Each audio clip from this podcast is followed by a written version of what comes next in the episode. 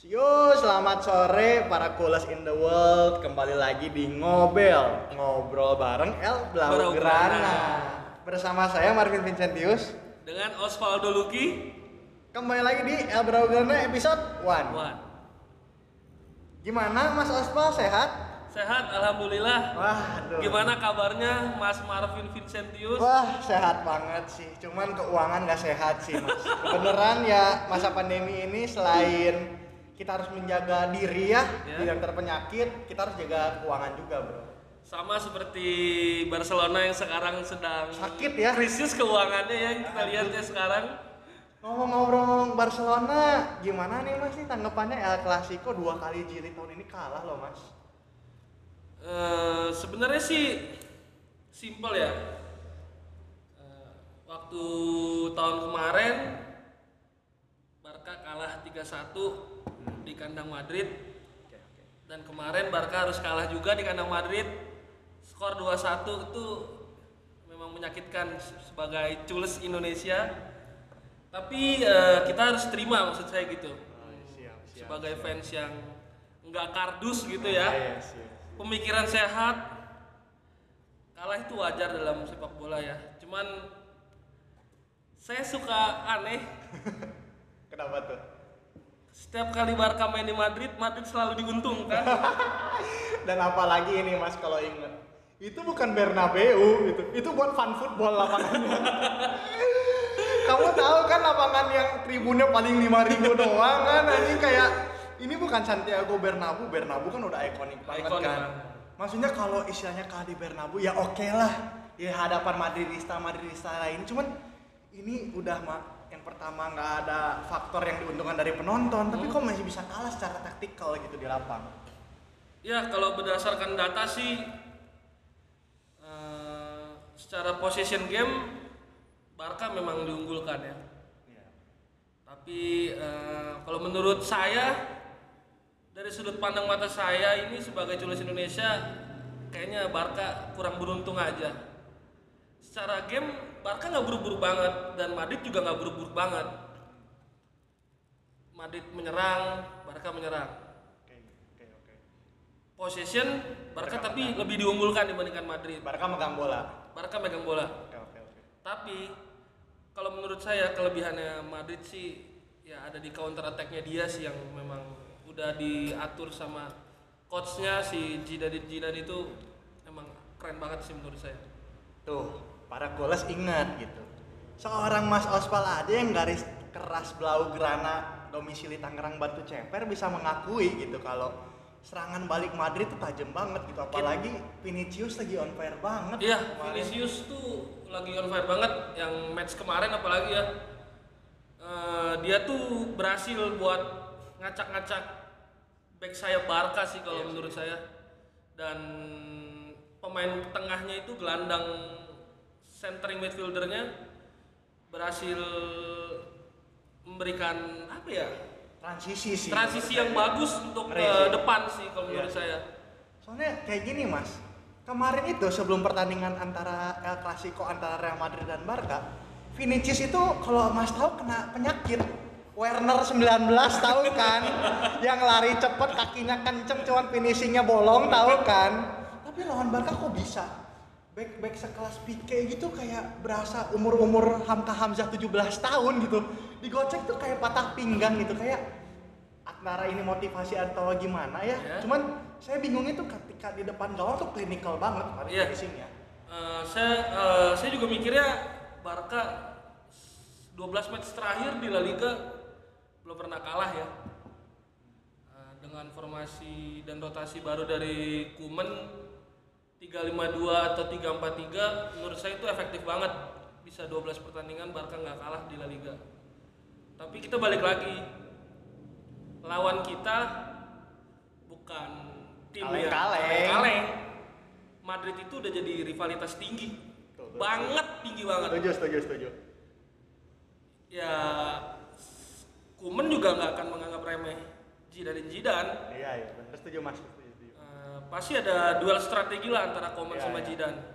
Gimana caranya tim yang mereka pimpin harus menang. Iya, iya, iya. Sama ini Mas, Ini sebelum kita tutup segmen ini Iya. karena udah terlalu panjang ya Mas. Iya. ya. Saya nyadarinnya gini Mas. Hmm. Dalam pertandingan El Clasico itu akan tercermin biasanya yang mindset saya ngedenger El Clasico adalah permainan indah, Iya. keras, Ah, taktikal, Iya. harga diri yang dipertaruhkan dalam 2 kali 45 menit. iya benar. Kalau Mas inget zaman-zamannya Madrid masih ada Guti, Iya. masih zaman-zamannya eh, prime-nya Ronaldo. Prime Ronaldo. Ke sininya lagi zaman-zamannya Benzema yang megang, Iya. enggak zamannya Isco, Asensio dan lain-lain. Iya. Kualitasnya nurun nggak sih semakin ke sini? Kalau Mas lihat-lihat, Kalau dari yang saya lihat sih kualitas Madrid sekarang ya dibilang turun sih enggak. Menengah ya dibandingkan tahun-tahun sebelumnya yang masih ada Cristiano Ronaldo, Gareth Bale, Benzema, Casemiro sehat. Casemiro sehat, Modric, Kroos di waktu umur-umur masih kuat-kuatnya. Dan sekarang saya bilang dia nggak kuat bukan dan sekarang saya bukan bilang dia nggak kuat. Dia masih mampu dengan umur yang seperti itu ya. Iya, iya. Menengah sih ya kalau menurut saya ya dari pandangan saya sebagai fans Barcelona gitu rivalitas tim nggak bisa diremehin sih Madrid apalagi dia di Liga Champion emang nggak ada obat juga Has, dengar tuh para kules seorang pengakuan dari penggemar Barca garis keras loh masih bisa mengapresiasi tim rival gitu. Kalian-kalian jangan rivalitas kelewat batas ya. Nah. Maksudnya udah aja gitu Barca Madrid oke panas dalam hari itu aja jangan ke sananya. Iya, benar. gitu. Jangan bercermin dari sepak bola Indonesia gitu Iya. kan kayak pertandingan itu dicerminkan ya udah 90 menit gak usah di luar-luar kalian kayak ngerendahin gitu. Hmm.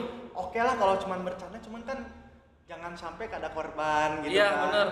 Udah berdebat secara sehat lah itu Sehat aja, lah ya. para kules. Oke, sekian ya segmen ini. Oke. Kembali lagi nanti kita di topik selanjutnya.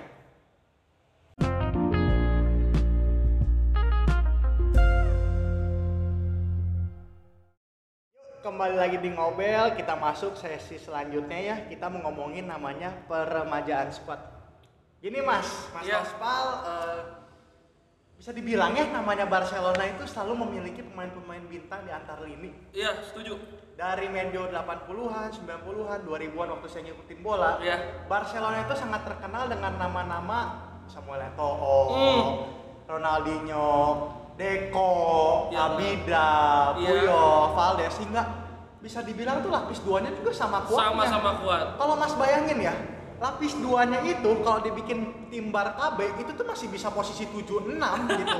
setuju setuju setuju Thierry banget Henry, Bojan Kriek, Ibrahim Afellay dan lain-lain. Tapi kalau Mas sadari gitu, di era-era setelah zamannya Luis Enrique dulu, di zaman-zamannya Barca trio MSN ya, iya benar semakin ke situ bisa dikasih tahu nggak sih menurut pandangan Mas nih, kenapa sih Barca eh, terlalu istilahnya mengandalkan yang namanya La Masia? Emang bagus untuk perspektif, Iya. cuman buat tim sebesar Barcelona itu kayak gimana ya kayak kalau Madrid udah jelas, hmm. Los Blancos itu emang wah masalah transfer pemain itu nomor satu Nomor lah bisa satu, ya. sebelum adanya PSG sebelum dan adanya PSG Manchester sama City dan lain-lain ya.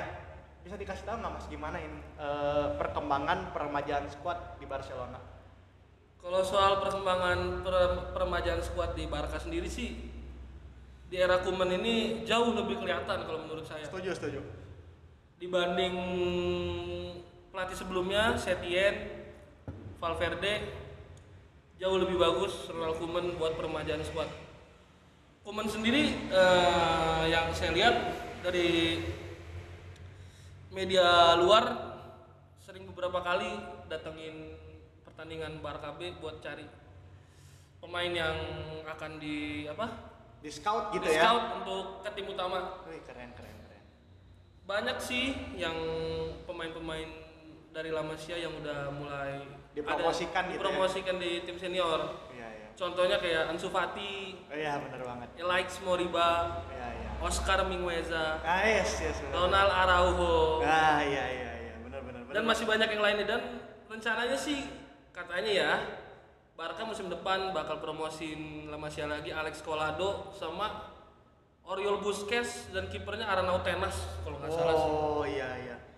Tapi ini juga dikembangkan juga loh mas. Kalau saya lihat Hmm. semakin ke sini sepak bola modern, kalau mas lihat ya musim transfer itu bukan zamannya lagi kayak dulu PSG beli Mbappe, PSG iya Neymar dibeli PSG, terus balik lagi ke zaman zamannya Liverpool yang beli Mane, Salah, Salah, Firmino. Firmino. Kalau Mas lihat-lihat ya, bursa transfer sekarang tuh lebih beli kayak pemain prospek di klub kecil. Contohnya Pedri, Pedri dibeli dari Leganes, Iya. buat dikembangkan di Barca. Iya. Terus beli lagi contohnya eh, Trincao. yang Trincao, terus yang depannya itu Konrad, Konrad Bella Fuente itu. Itu tuh sebenarnya gimana pandangan Mas? Pandangan Mas secara prestasi ya untuk Barcelona sendiri. Kita ngomongin prestasi sekarang karena bisa dibilang Barca lagi surut prestasi nih Iya, sekarang nih. benar. Lagi decline ya. Gimana nih Mas pandangannya gitu? Pembelian kayak gitu tuh efektif atau enggak sih untuk jangka yang sekarang? Kalau jangka Iya. panjang itu tentu akan efektif, tapi kalau sekarang gimana Mas bisa dilihat? Kalau menurut saya sendiri ya, untuk transfer beli pemain seperti Pedri, Trincao yang dari klub apa ya kasarnya yang kita nggak pernah dengar jarang lah kita dengar ada di kasta kedua Iya, iya. menurut saya sih oke oke aja ya selagi maksudnya pemain ini kan nggak jadi eh, kalau menurut saya nggak semua orang hebat itu ada di tim yang hebat Yes, bener banget. Dengerin Goles gak semua pemain hebat ada di tim hebat. Nah, dan kebetulan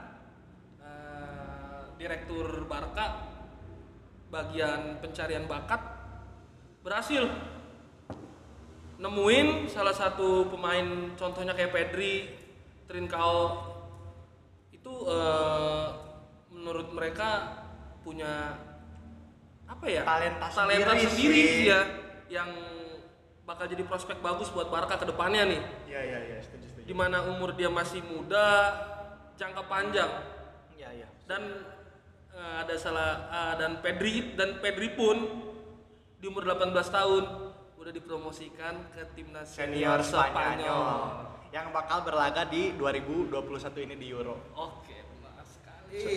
Soalnya gini mas, kalau saya lihat-lihat kayak mungkin sepak bola modern juga Barca melihat dari sisi exposure ya mas. Ya, Banyak pemain atau banyak tim yang mengembangkan talenta-talenta lokalnya untuk ke depannya dijual Ya. untuk menguntungkan tim tersebut. Contohnya kita kasih kasih satu lah. Mas ingat kan zaman zamannya Liverpool strikernya masih Suarez, Sturridge dan Sterling. Sterling. Itu kan exposure-nya udah besar-besaran banget. Iya. Itu padahal istilahnya Sturridge itu buangan Chelsea Hmm, dulunya. ya. Sterling sedangkan itu pengembangan dari Pengembangan tim dari akademinya tim akademi. dan dijual ke tim-tim besar kayak Manchester City, Iya. Suarez ke Barcelona gitu. Apakah ada potensi ke sana Barca untuk melakukan transfer-transfer pada pemain usia belia seperti ini? Kalau menurut saya sih enggak ya. Eh, nggak tahu kalau presi nggak nggak tahu kalau presidennya masih Bartomeu ya. Soalnya jujur saya akuin bapuk banget itu Bartomeu asli. Asli ya. Beli pemain bener-bener yang nggak jelas, harganya tinggi itu asli. Bener. Itu enggak banget asli. Bisa saya contohin, contohnya kalau Kules masih kurang ngeh kayak Samuel Umtiti Nah. yang lebih dari Lyon 60 juta. Terus beli lagi tuh dia yang belum kelihatan banget menurut saya dengan harga mahal tuh eh, Frankie De Jong. Iya, Yang kayak gitu-gitu tuh kan zamannya Bartolomeo itu. Iya. Cuman kalau untuk sekarang sendiri ya, menurut saya sih pemain kayak Frankie De Jong, Pedri, Semedo, Semedo udah dijual, Semedo, Semedo udah dijual. Contoh- contohnya yang kayak gitu maksudnya. Iya. pembelian dari Ajax, Leganes, ternyata worth it banget. Iya sih bener sih. Soalnya ya bisa dilihat juga kan prospek ke depannya sepak bola kan dinamik ya. Iya. Maksudnya akan terus bergerak lah. Bergerak terus, ya. Kita harus ngikutin zaman namanya sepak bola modern sekarang. gitu. Hmm. Kalau maksudnya kayak dulu mungkin kayak pemain-pemain senior umur 26 27 Iya. di masa-masa keemasan kayak begitu, Iya. itu akan jadi incaran klub-klub top Eropa, Iya. top flight Eropa lah kalau ngerti. Tapi makin zaman ke sini banyak pemain-pemain kayak dari divisi championship kalau di Inggris Ya. dipromosikan main bagus satu musim direkrut untuk Direkrut. masa jangka panjang. Iya. Ya contohnya banyak banget kayak Jadon Sancho, Hmm. Jude Bellingham. Iya. Yang seperti itu kan kan jadi incaran ya Hmm. maksudnya kayak gitu ya Hmm. kayak untuk uang juga maksudnya di pandemi Iya. seperti ini juga nggak bisa bohong gitu bisa karena perekonomian pasti berdampak Iya. berdampak banget fans gak bisa merchandise akan turun Nggak. exposure klub pun akan menurun Iya. gitu dari aksesor televisi gitu setuju kan mas tentang hal Setuju, itu? setuju. Saya setuju banget itu soalnya Barca sendiri ancur-ancuran di masa pandemi ini. ah bener banget. Alasan kenapa Barca meremajakan pemain-pemain muda ya dari situ krisis ekonomi itu jadi salah satu alasan finansial sih. Iya. Nah itu tuh Kules tuh banyak juga tuh yang nanya tuh kemarin gimana eh, istilahnya melihat prospek ke depannya Barca udah kejawab dong sama Mas Iya. Aspal. Ya udahlah ya sekian segini dulu ya nanti Iya. langsung next segmen aja nih. boleh boleh Wah ini makin rame nih Kules nih jangan ketinggalannya langsung aja nonton ataupun denger denger podcast kita abis ini di segmen selanjutnya. mantap dengerin terus Iya. buat fans cules ya Yes.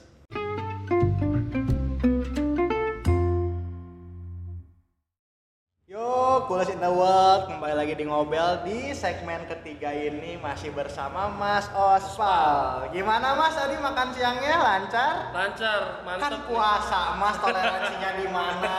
kita makannya di belakang tenang Oh, aja Di belakang ya, Iya. oke oke lah nggak apa-apa. Kita sekarang mau ngomongin apa nih Mas? Kayaknya ngomongin Barca setelah Messi jadi topik menarik nih Mas ya. Boleh boleh banget itu bakal jadi topik menarik sih buat saya Soalnya ini menjadi salah satu keresahan saya sebagai istilahnya fans kardus Barca. Iya. Saya kan suka Barca karena gelarnya kan. Kalau eh, kalian-kalian mau tahu itu sebenarnya saya Boboto Viking, sukanya mah Persib, di luaran sukanya Chelsea. Tapi kalau di Spanyol saya ngejagoin Barca gitu ya. Karena gelar-gelarnya udah jelas sih sama Mas Gundul satu itu kan taktikal jenius 2009 ya. yoi Gila itu pe- pelatih emang Mas Guardiola. Nih, karena kita ngomongin Barca setelah Messi ya kembali ke topik. ya Gini Mas, ya yang namanya Barcelona, baik Hmm. fans zaman-zaman sekarang, Iya. fans zaman Zaman dulu, dulu. akan sangat inget sama namanya ikon-ikon Barca. Boleh saya sebut sebelumnya? boleh Mungkin kalau orang-orang tua kita inget Barca itu dengan sosok Johan Cruyff. iya benar Terus kakak saya itu akan inget dengan yang namanya Samuel Eto'o ya dan Messi. Zaman-zamannya sekarang kita tuh kayak transisi ikon-ikon kita tuh udah mulai pudar, Mas. udah benar sekali ya kita lihatlah dari medio-medio sebelumnya medio 2000-an gitu zaman zamannya Ronaldinho, Eto'o dan Messi itu sering ngejebolin banget di Bernabeu Oh. 0-3 ngebantai Madrid 2-6 keren banget lah zaman zamannya mereka lah itu bener-bener ngeri waktu sih waktu backnya tuh masih Giuliano Belletti, Puyol. Carlos Puyol, terus eh, satunya. Mo- itu eh, Abidal. Munesa, eh, bukan Munesa itu, satu lagi Marquez, Mar- Marquez. Marquez. Kipernya masih Pinto, Pinto, Valdes. Valdes dan lain-lain. Kenapa ya makin ke sini tuh kayak Barca tuh tidak bisa ngasih tongkat estafetnya gitu. Iya. ikon-ikonnya terus aja Messi gitu. Messi, iya. gimana mas pandangannya mas? Eh, oh dari pandangan saya sih kita tahulah Messi itu siapa. Benar. Eh, salah satu pemain Barca yang dari La Masia ya berhasil nunjukin kalau dia itu layak disebut sebagai legenda kalau menurut saya ya Ya setuju soalnya dia bisa disebut one generation Iya. talent. Nggak ada lagi yang kayak dia Nggak susah. ada, susah. susah. dari hasil-hasil prestasi dia buat klub individu itu udah kelihatan banget sih Meskipun di negara rada-rada melendoy, cuma Iya, ya di klubnya emang di klubnya wah, emang perang banget lah. kontribusi banget dia buat keren klub. banget, keren banget. Eh, kalau ngomongin Messi setelah klub ini loh maksud saya tuh eh, saya juga masih ragu gitu siapa gitu kira-kira yang bakal jadi penerus Messi banyak kok sebenarnya isu-isu atau rumor yang contohnya ya di luar dari Barca kayak Mbappe the next Messi Nah, iya, iya. Eh, siapa lagi masih banyak lagi sih yang Halan yang sekarang lagi tren. Halan ya benar yang lagi suka ngejebolin Iya, Sancho, yang kayak gitu-gitu ya. Banyak sih sebenarnya yang kayak gitu, cuman kayak Barca tuh tidak nggak bisa gitu. Kayak contohnya kayak misalnya nih saya tim lawan, misalnya saya ngelatih Levante deh. hmm, Match day ketemu Barca di Camp Nou. hmm. sebagaimana saya harus sebagai pelatih, saya akan suruh pemain saya itu marking 2-3 pemain buat Messi. Karena dari dulu tuh Messi tuh kayak istilahnya jadi pusat perhatian lawan buat narik, buat kasih trupas buat pemain-pemain lain. iya benar Tapi kayak maksudnya yang namanya pemain sepak bola setuju kan Mas kalau yang namanya umur itu akan semakin tua akan semakin menurun. Iya benar, nggak bohong sih itu. Itu nggak bohong. Nggak bohong, itu nyata. sealiennya Messi, setuhan-tuhannya sepak bola Messi, setitisan-titisan darahnya Maradona, namanya Messi pasti akan jadi om-om dong. Iya, udah pasti. Gimana nih Mas, cara kayak istilahnya membuat sebuah tim Barca itu tidak terlalu bergantung dengan Messi gitu Oke. dan memunculkan ikon-ikon lainnya. Eh, kalau menurut saya sih untuk munculin icon-icon baru kayak Messi sih butuh 10 atau 20 tahun ke depan ya. Iya iya iya. Dan kalau menurut saya sendiri Mbappe masih belum bisa disebut the next Messi. Ini pendapatnya Kulas ya. Pendapat ya.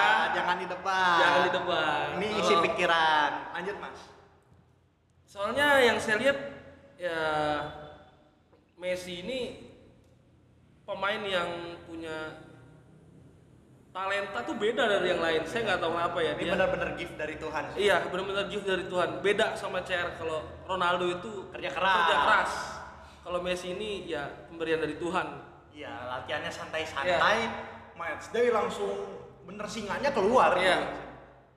Kalau Messi setelah ke kayaknya sih buat penggantinya sih kayaknya belum ada. Paling enggak sih permajaan klub sih ya eh, sama eh, perkembangan taktik menurut saya. Soalnya untuk menggantikan sosok Messi gitu susah, Susah buat banget. jadi raja lapangan gitu ya. Leadernya Barca Leadernya gitu ya. Barca.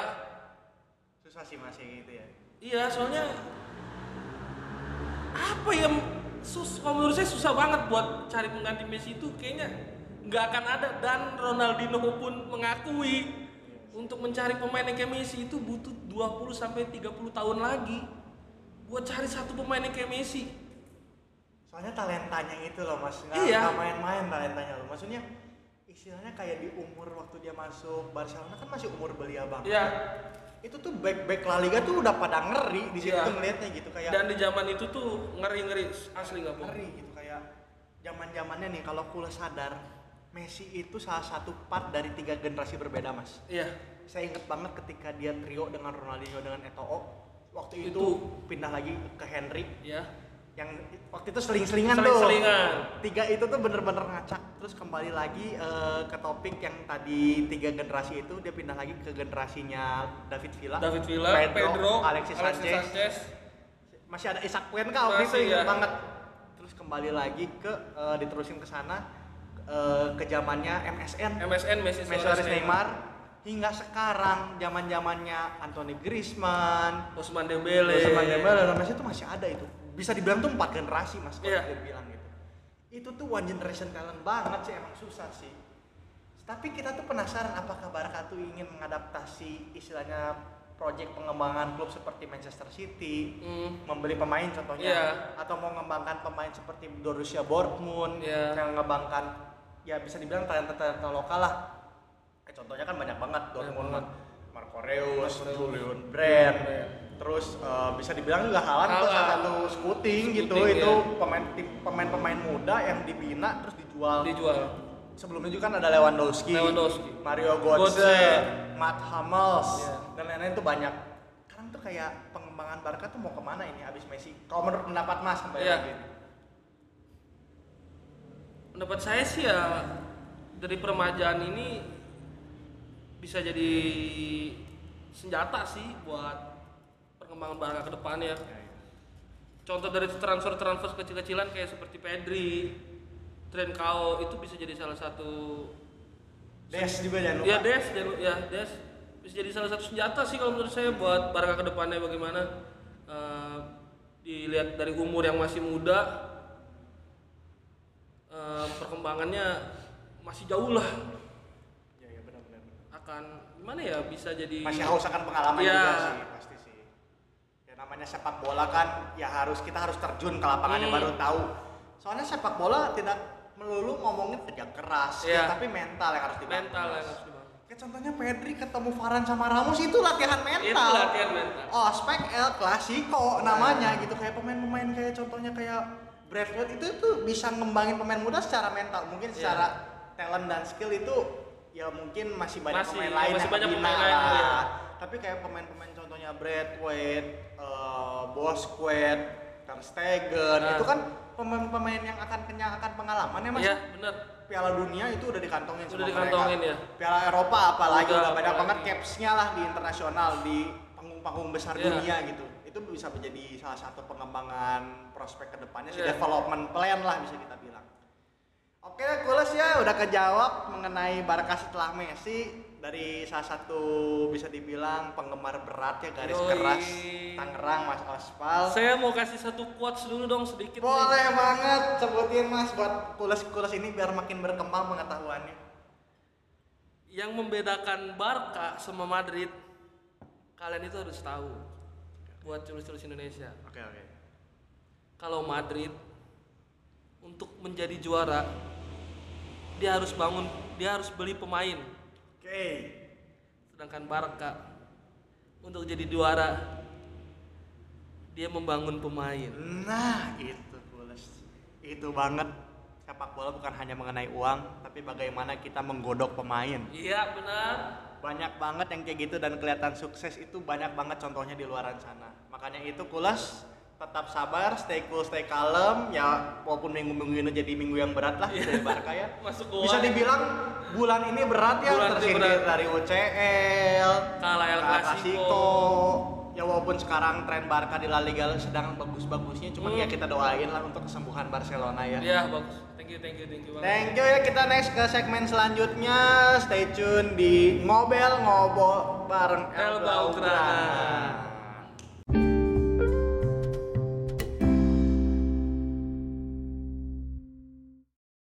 Coolest in the world kembali lagi di Ngobel ngobrol bareng El Blaugrana. Mas, berhubungan waktunya kita tinggal sedikit ya kita Ya. masuk segmen terakhir aja soalnya Oke, saya udah oke. diburu-buru ya sama case selanjutnya kan saya di sini magang ya. Tahu sendiri kan Mas, karena masa pandemi seperti ini kita perlu uang ya buat sesuap nasi, minumnya belum kan ya. Ini harus cepet-cepet sih soalnya Iya. durasi waktu. Boleh, boleh, boleh, boleh, boleh. Kita ngomong ke hal yang paling exciting nih buat para kules-kules. Iya. Kules-kules pastinya suka kan kalau kita ngomongin-ngomongin bursa transfer Iya. nih. Wah, ini bakal ntar lagi setelah kita masuk eh, bursa transfer ditambahin deh kan bakalan ada euro. Iya benar. Banyak banget kan dari euro yang banyak pemain jadi hype, gitu Hype. kan dari caps internasionalnya. Iya. Kita fokusin ke Barca nih.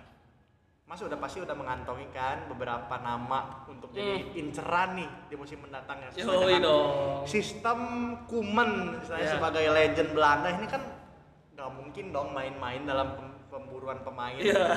Apalagi Barca istilahnya udah saving banyak nih di masa Iya. pandemi ini. Udah lumayan lah kalau Udah secara lumayan, finansial udah mulai membaik bisa dibilang.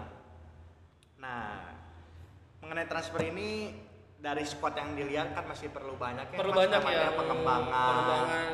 Dan terus juga yang namanya squad untuk satu musim kan harus dilihat dulu nih dari sisi kuantitas dan kualitasnya Iya. nih. Coba Mas, rumor-rumor yang beredar nih di medsos ataupun di media online dan, Boleh, boleh, dan boleh. lainnya coba sekalian dijelasin Mas pemain-pemain seperti apa yang dibutuhkan dan nama-nama yang benar jadi incaran Barca di real life. Eh, jadi pemain-pemain yang jadi incaran Barca untuk musim depan sih yang saya tahu berdasarkan dari media-media luar ya. Contohnya seperti Aguero yang free transfer, Transfer sih itu. David Alaba yang masih jadi rumor, Iya, iya, iya. yang dia bilang dia akan ke Madrid, Hmm. tapi masih belum fix. Iya, iya, iya, iya. Ada yang bilang dia ke Barca juga. Iya, iya, setuju, setuju. dan proyek baru dari Presiden Barca, Laporta, Iya, iya, iya, iya. kartu asnya Laporta untuk Messi bertahan di Barca. Iya, iya. Rumor-rumornya sih katanya halan, tapi Wah, sih ngeri. nggak tahu juga sih makanya kemarin sih agennya udah mampir. Oh, mampir ya sama bapaknya itu kan. Itu Iya. akhirnya kan menangkap bapak ya Mas. ya? Bapaknya sendiri, orang tuanya. Tapi kalau saya lihat-lihat itu Aguero, Alaba Hmm. itu itu bisa jadi jawaban instan sih buat Iya. Barca ngedongkrak musim depan karena nggak bisa bohong juga ya namanya prestasi di sepak bola itu perlu banget. Perlu. Karena dari prestasi itu kita bisa ngelihat pengembangannya ke depannya itu mau gimana. Hmm. On track atau enggak. Iya. Dengan kita juara kompetisi, kita banyak dapat exposure, kita bisa dapat uang dari hak TV. Hak TV. Klub juga namanya semakin hype, Hype, gitu di luar.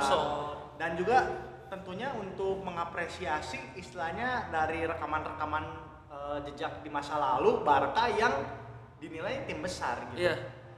Nah, dari yang pembelian-pembelian selanjutnya kan bisa dibilang tadi ada Aguero, ada Alaba, Alaba. ada Haaland gitu. Mas bisa kasih nama-nama lain nggak untuk menambah-nambah sektor-sektor lainnya? Kalau menurut saya sih sektor pelapis kiper dan sektor back tengah yang jadi masalah kronis Hmm. Barca belakangan ini Iya. selain Alaba ya. Selain Alaba. Alaba kan umurnya udah bisa dibilang uzur lah ya, Udah, iya. udah bukan mus- musimnya lagi lah Ah, kalau saya benar. bilang. ya bisa dibilang kalau kayak Araujo gitu kan belum siap ya Mas ya. Ya. Bisa dibilang buat di top flight 38 kali dalam satu musim bertanding Oke. itu menurut saya masih belum Masih siap. belum siap. Ada nama-nama lain nggak nih Mas? Kalau untuk back sendiri sih Eric Garcia Oh, jadi- City ya? Iya, dari City dan La Masia juga. Kalau Mas ya juga Teman sih. baik Ansu Fati Oh, iya, iya. jadi inceran Barca untuk mengisi kekosongan back Barca yang sedang rapuh nih. Rapuh ya. Di mana umurnya Eric Garcia masih muda, eh, perkembangannya juga masih bakal lama banget. Strength-nya juga kuat sih dia Iya. emang sih. Defense-nya ya oke sih sebenarnya sih. Kalau untuk kiper sendiri sih lap- lapisnya sih kayaknya butuh ya, tapi sampai saat ini Belum ada rumor ya. ya belum ada rumor. Saya juga masih yakin sama Ter Stegen. Dan Kliasen pun masih punya kontrak sebenarnya. Iya, benar.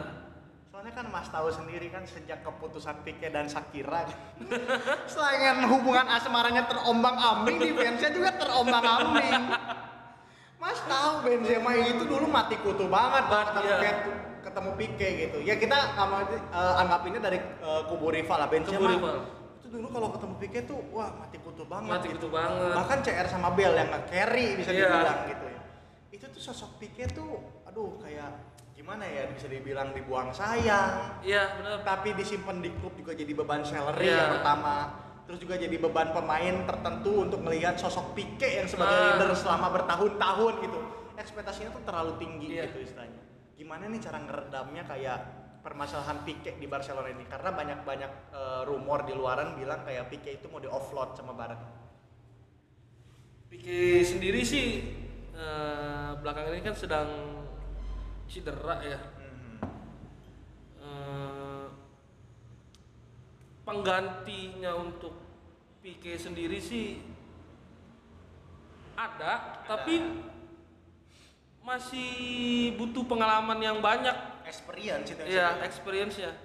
Contoh kayak Oscar Mingueza sih kalau dari pendapat saya sendiri masih belum lah ya masih belum, tapi dia mampu untuk buat bersaing dengan back-back lain Iya, iya. untuk mempertahankan posisinya di back tim senior Barca. feel the shoes-nya Pique gitu. Iya. Pique sendiri bisa dimanfaatkan sih pengalaman dia selama ini di Barca untuk pemain-pemain muda yang akan berkembang ke depannya. Oke oke oke. Karena gini juga mas, saya itu nanya pertanyaan kayak gini karena berkaca dari Real Madrid. Ya, Real Madrid tuh akan sangat terkenal dengan backnya dari musim ke musim. Yang pertama itu kalau mas kenal kan selalu El Capitano ya Sergio Iya, Ramos. Sergio Sebelumnya Ramos. kita tahu ada namanya Hierro, Iya. Carlos, Salgado dan lain-lain ya mas. Iya.